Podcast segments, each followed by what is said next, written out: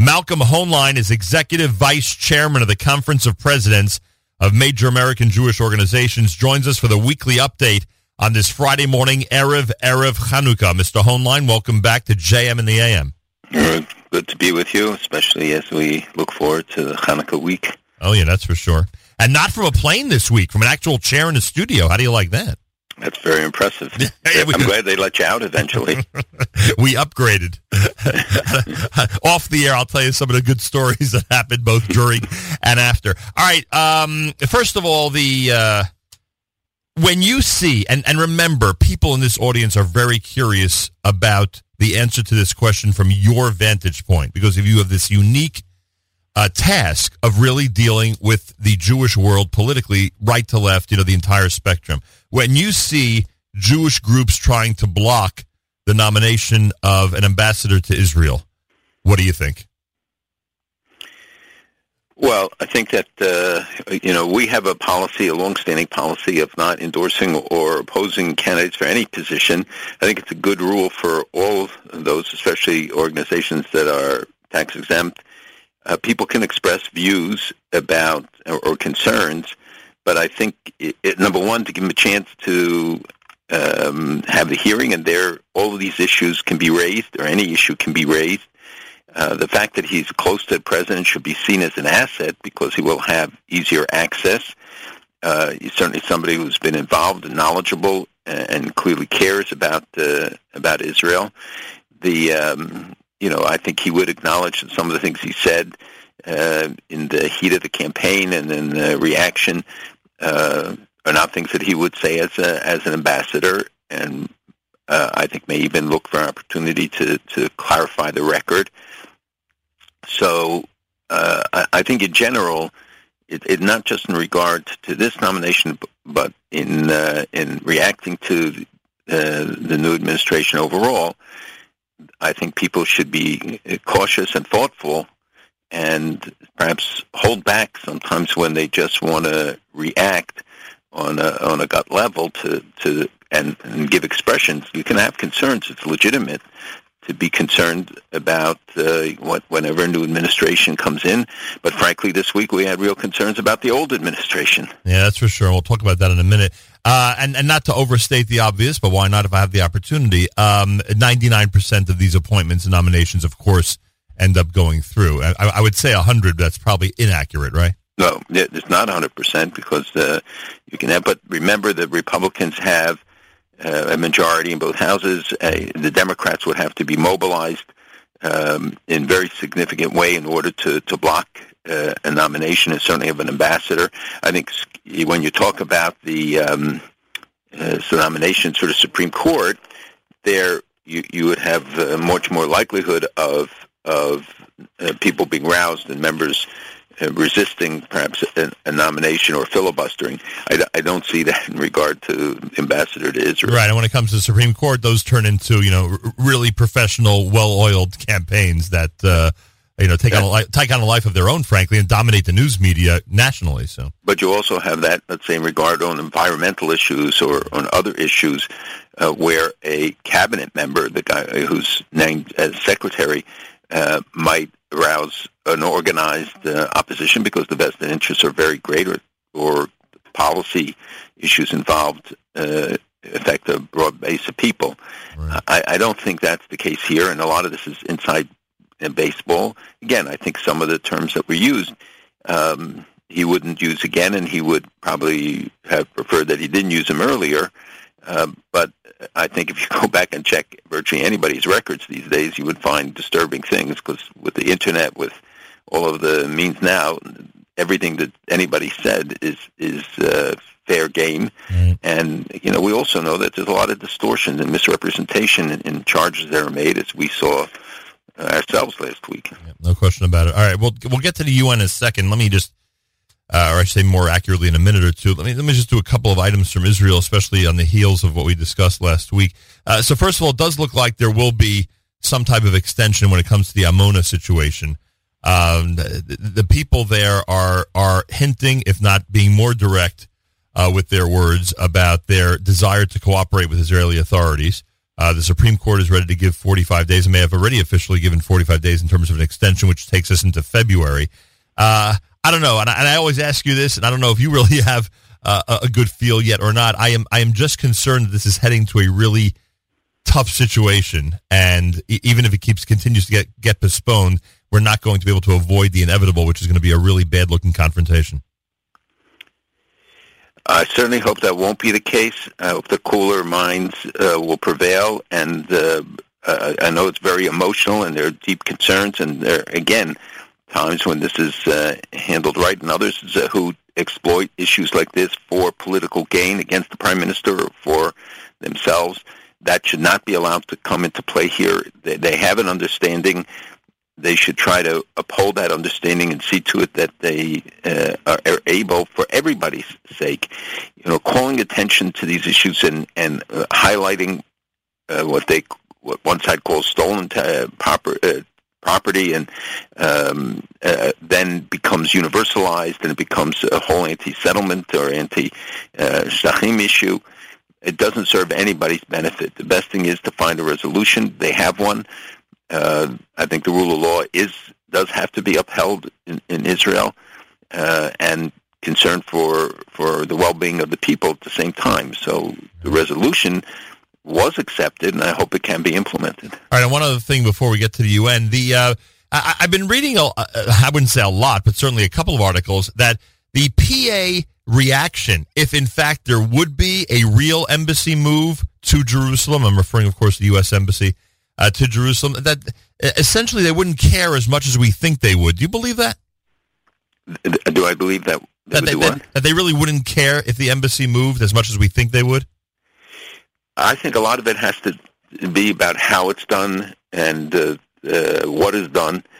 If you, it can be done with sensitivity and understanding that it, it isn't the governments themselves that uh, may care all, uh, uh, so much as uh, they're concerned about the street reaction, which can be easily roused. The Palestinians have already threatened and, and said every uh, embassy of the United States will be closed in an Arab capital, and you will can, you can see a situation where there will be massive demonstrations. That's not a reason not to do it. It's a reason to be concerned about how you do it.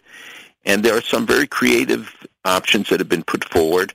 Uh, for instance, taking you know existing consulate, the one in Arnona, or, or, and putting a shingle up there that it's uh, that says the embassy, you, you, know, uh, ambassador of the United States has an office right. and uh, can function there. I think there are interim steps like not waiving the legislation when it comes up again in a few months so that uh, the, the passport issue, for instance, is resolved or the recognition is there uh, again, I think we have to do it in a way that achieves the end we want and doesn't become a, a focal point for for violence and for um, political exploitation. There is no reason why the embassy should not be in West Jerusalem. It should not be controversial. Everybody agrees that that is Israel, and uh, the the fact that this has become enshrined in some way over the years and that the uh, idea of uh, an embassy in, in uh, West Jerusalem would be uh, offensive is really not acceptable. And the 1995 law passed by the United States Congress overwhelmingly, uh, and which I hope will be renewed again in the near future, says clearly that United Jerusalem is the capital of Israel. This is where our, our embassy belongs. And you're not prejudging it if you do some of the things that that uh, some of the options that were uh, put forward. See, I think it's important that we continue to bring it up in this segment, uh, just to shore up the, the, the you know that everyone should understand that that as you just said that this is where it belongs. There's no reason why it shouldn't belong there because I know we're heading toward if it does become if it does accelerate, you know, and it looks like it's a the effort's going to happen. I'm sure we're heading toward this major debate in the media, and people might get confused as to whether Israel really should do it or not, whether it's a provocation or not. And I think it's important to remember these points that we bring up. Well, the conclusion is there that it's a provocation. Right. I, I again believe that that less headlines, more action is is appropriate, and then the people domestically take it on, as they do in Israel with almost every issue, becomes a, a domestic political issue, right. even though they don't think about the ramifications sometimes outside of Israel or for Israel's uh, position. You also have to look at what are your priorities. If all the energy goes into this and to, right. you know, uh,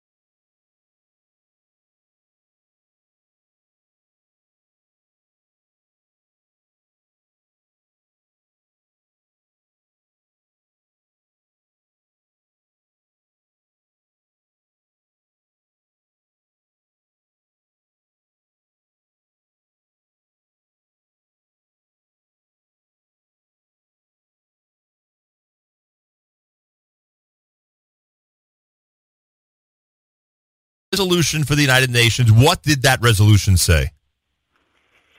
So the resolution itself is uh, a reiteration of past resolutions, ones that were vetoed by the administrations uh, in 2011. It declares the settlement activity as not as illegal.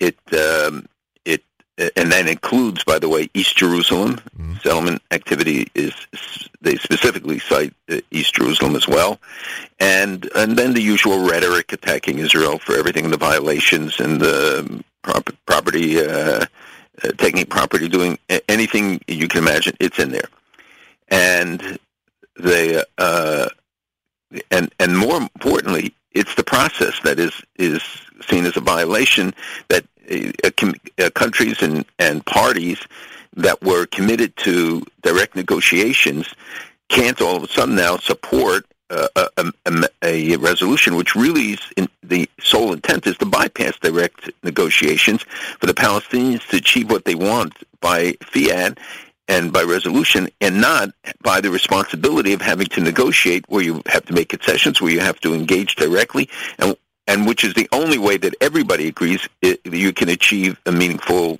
uh, peace or, or progress towards peace. So the Egypt, in this case, was really put in a bad position because it is the representative of the Arab League on the Security Council. The Arab League gets one seat, and it rotates. And right now, it's Egypt that represents the Arab League. Uh, they decided in a vote last week to support this resolution, and in an unusual move, it was dropped very late at night on Wednesday, uh, after the close of business for most people, and it and then a vote scheduled for Thursday at 3 o'clock, meaning that there was no time for debate. It's called blue lining in, right. in UN parlance, which means you bum rush it through and, and the text then gets voted up or down. Uh, there might have been some minor adjustments, but it was not time for a, a real discussion on it. The um, it's a very complicated uh, story about all the things that happened, but in the bottom line is that President Sisi who may not have been involved in the process and and and, and may not have known about what was taking place at the UN, uh, immediately ordered that the resolution be withdrawn, right. which it was. Secretary Kerry had scheduled a press conference for 11:30 yesterday, and then at 11 o'clock canceled it. Uh, I was in touch with his people, and uh, he, frankly, at that point, and even today, does not know what the president's final decision was going to be. So people will say that, it, and there are many, many reports coming from media people, some quoting people in the administration, uh, but I, I don't know that anybody knows for certain, except the president and his inner circle, about what the intent was. But the reports are that they were going to abstain on this resolution, which would have been a diversion from past practice when he viol- when he uh, vetoed uh, a similar bill in 2011. So the, the Egyptians so first withdrew it, and then the Arab League met yesterday and did not call for uh, renewing it, resubmitting it. Right. The, but okay, so it leads to a couple. wait, there's more because the problem is Sweden takes over as the chair of the Security Council in January and said they want to be in charge, and now four other countries, uh, Venezuela, Malaysia, or whatever, are saying who are members of the Security Council said that if you don't introduce us this resolution, we're going to introduce it. So it's not dead. It, it, the Egyptians took a strong stand. I think President-elect Trump interceded. Certainly Netanyahu did. We did. Everybody. We met with the Egyptians several times over this and with others. Most people didn't want this thing to come to a fore. The Palestinians really pushed it and and forced this issue because they know that uh, after January 20th, it's likely there will be no question about what the, right. the action would be in response to it. All right, but a couple of questions then. Um, if in fact, and the way you described it, it certainly seems so, if in fact this would have had a major effect on future negotiations, and it does sound like you're saying it would, or it certainly could, uh, how is it possible that the United States even considered abstaining from the vote? I, I, obviously, I don't agree that the United States should have. We have uh, worked hard that they shouldn't. Uh, I, I, I think that it would have been a message of their disapproval of the and, and which they make public all the time of the settlement enterprise in its to- totality. Uh, it might have been, you know, the message that we had all been waiting for or feared that the administration w- would take uh, either in the form of a speech or a resolution or failing to veto a resolution. Again, we, we don't know for certain that that was the case. Uh, but the very fact that they wouldn't come out clearly and state their their opposition leads, I think, many people to, to the conclusion that, that there might have been an abstention.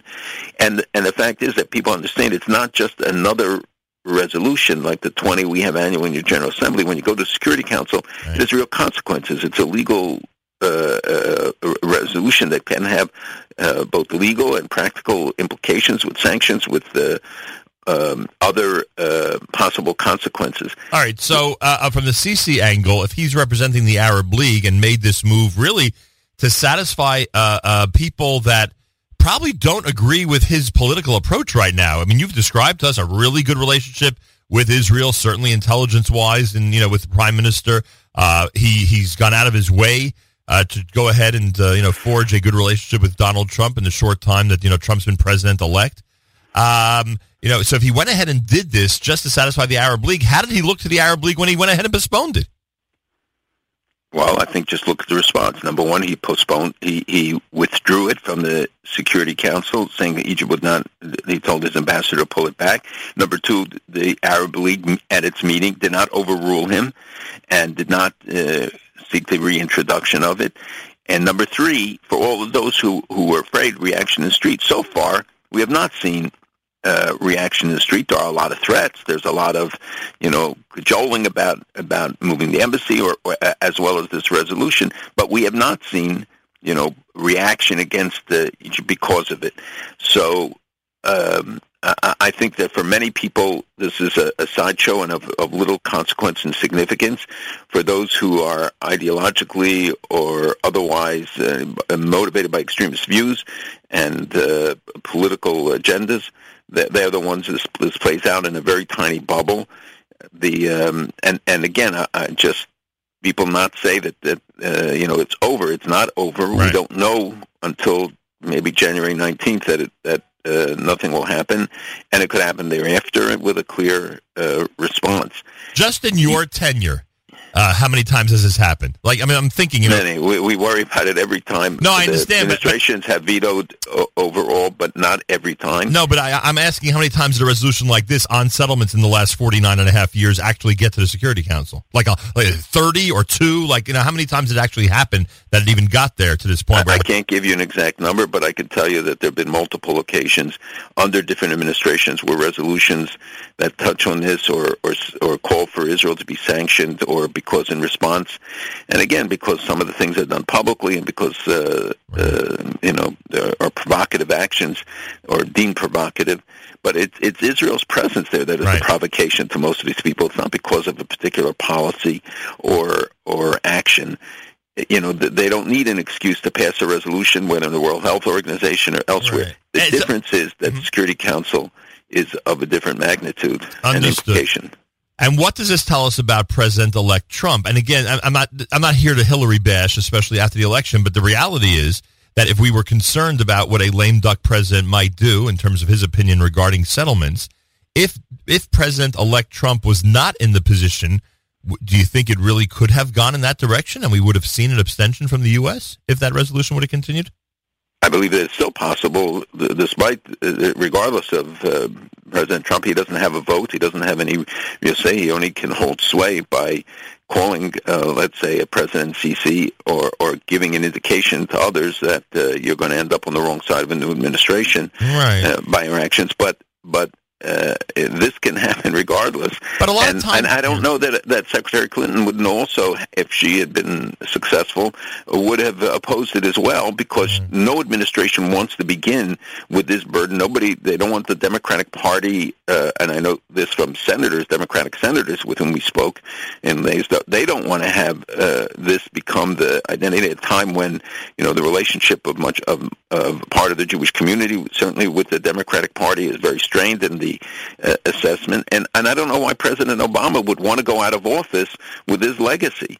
And it, it, it is a statement on many levels if in fact, as a as the parting shot, this becomes uh, uh, that this this thing passes or is allowed is not vetoed and allowed to move ahead in the Security Council. Yeah, unless he wants it to be his legacy, who knows? Like you said, only he only he in his own head and his inner circle would have a clue as to what he really is thinking at this point. And and may do yet. It's Right. it's not again. We Right. may find out what he was going to do.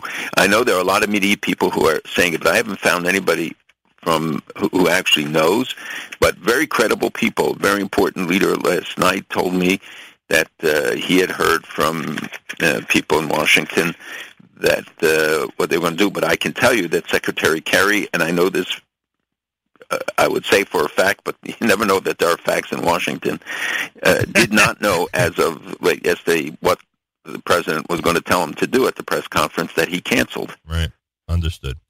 Um, not not to minimize the enormity of an assassination, you know, uh, in and of itself, but from a political standpoint, how do we view the Russian ambassador's assassination in Turkey, and in terms of the political scene, how do we uh, how do we view uh, that episode?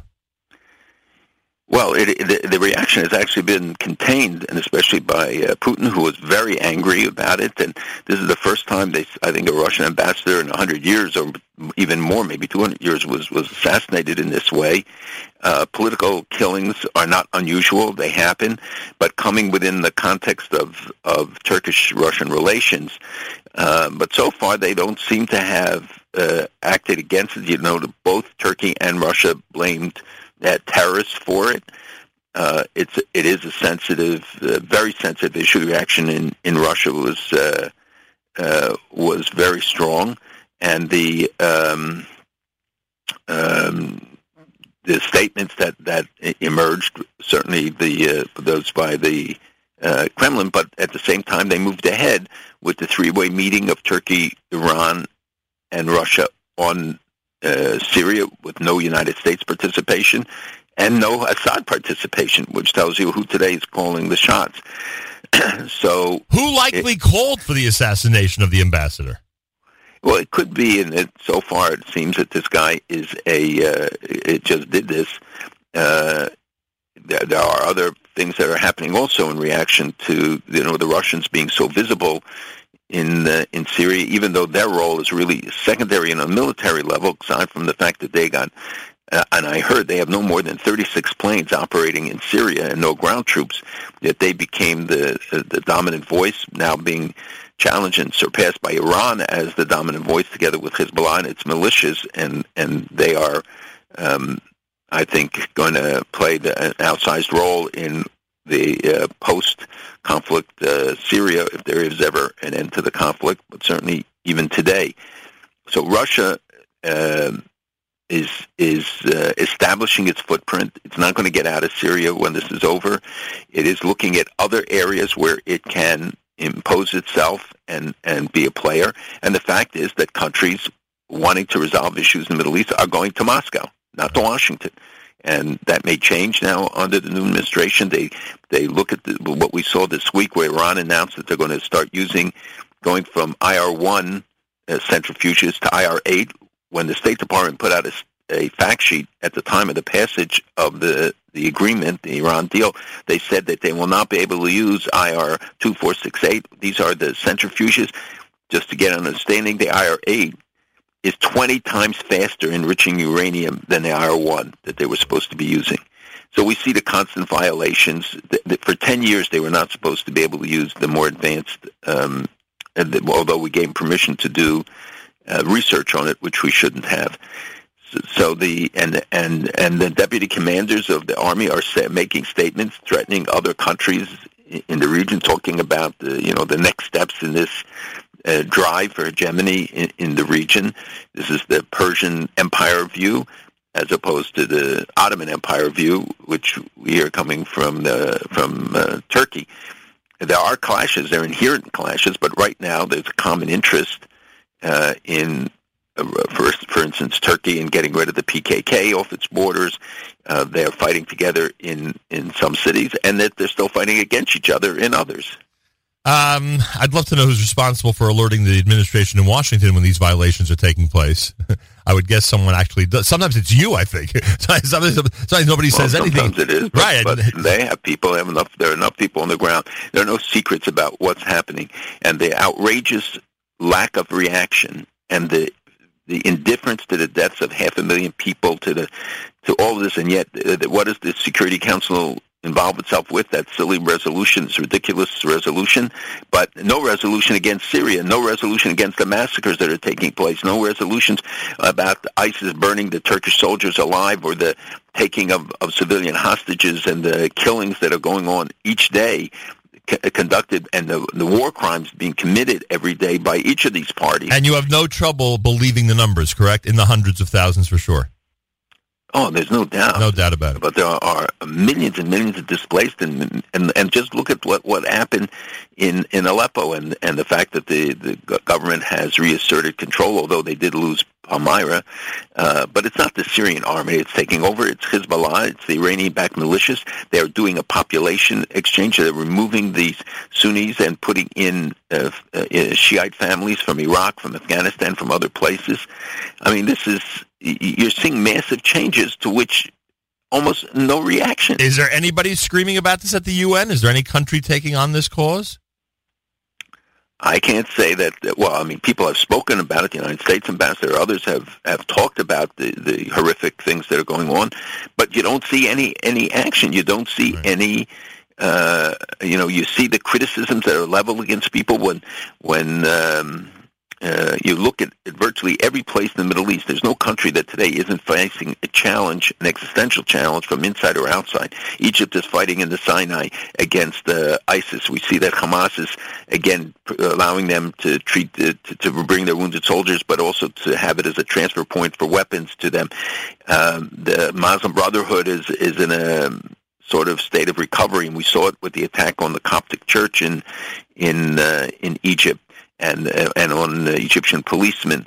Uh, even though ISIS made late claim, but the belief is that it's the Muslim Brotherhood.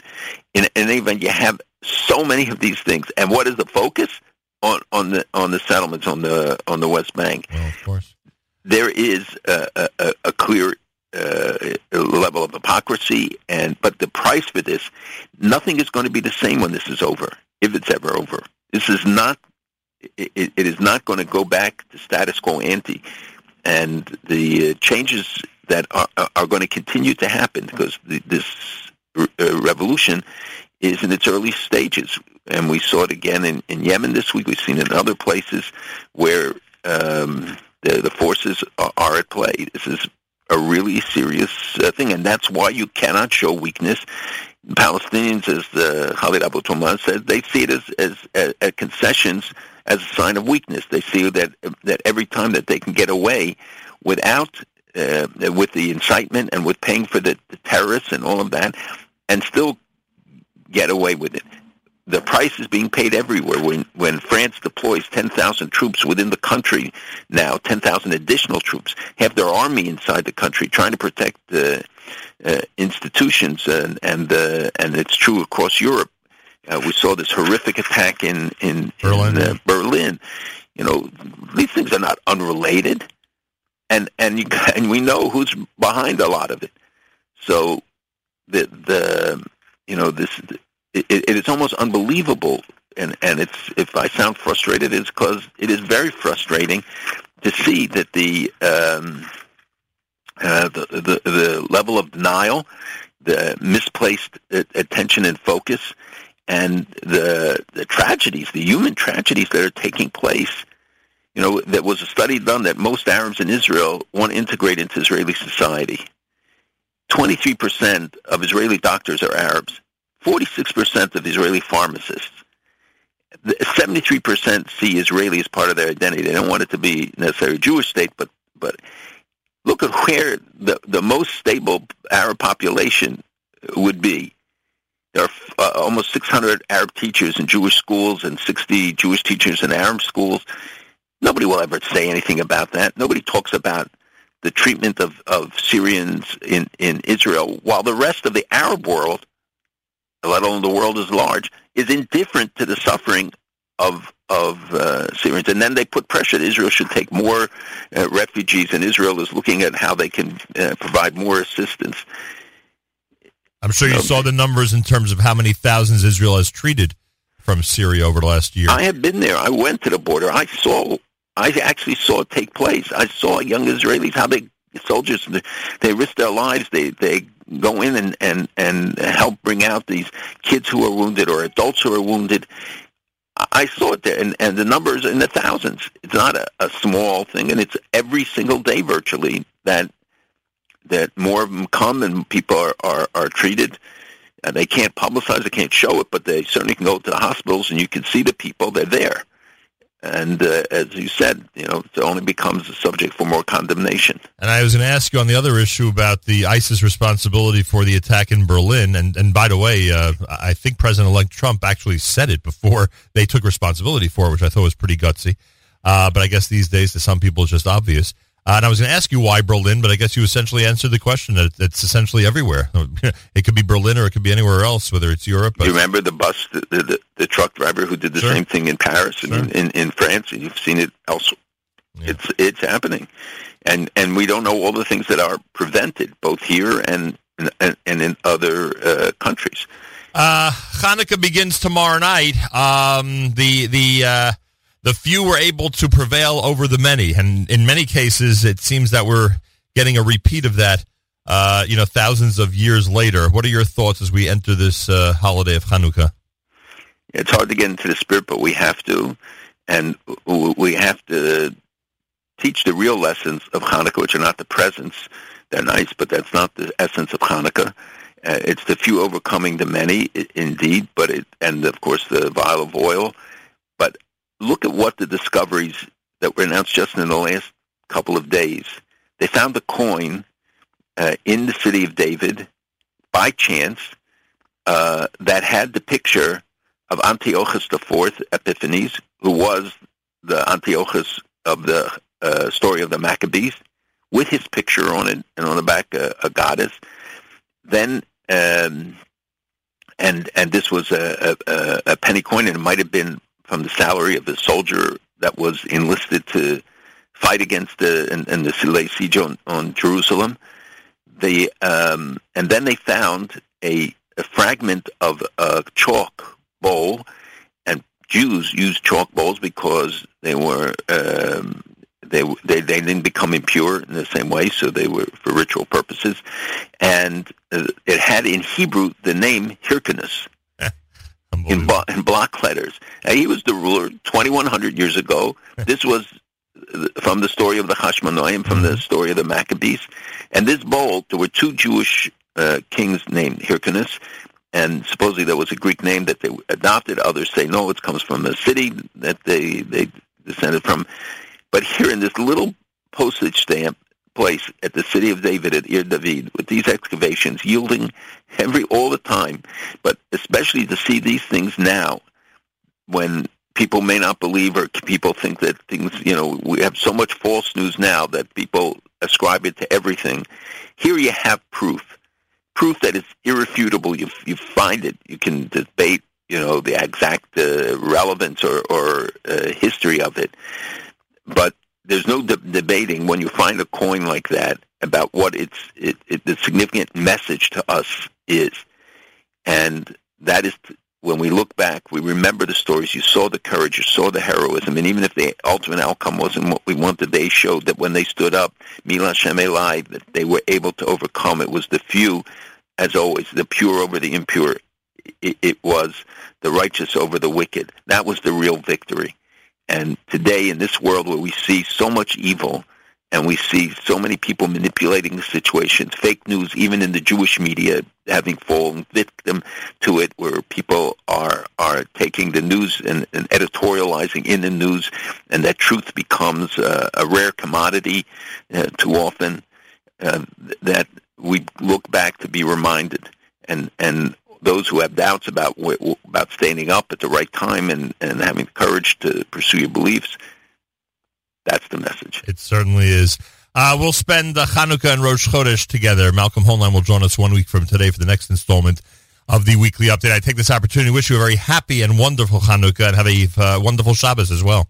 And too, good Shabbos, and to all everybody, really a wonderful Hanukkah, and may we all hear only good news. Amen. And Malcolm Hoenlein is Executive Vice Chairman of the Conference of Presidents of Major American Jewish Organizations, joins us Fridays for the weekly update here at JM in the AM. This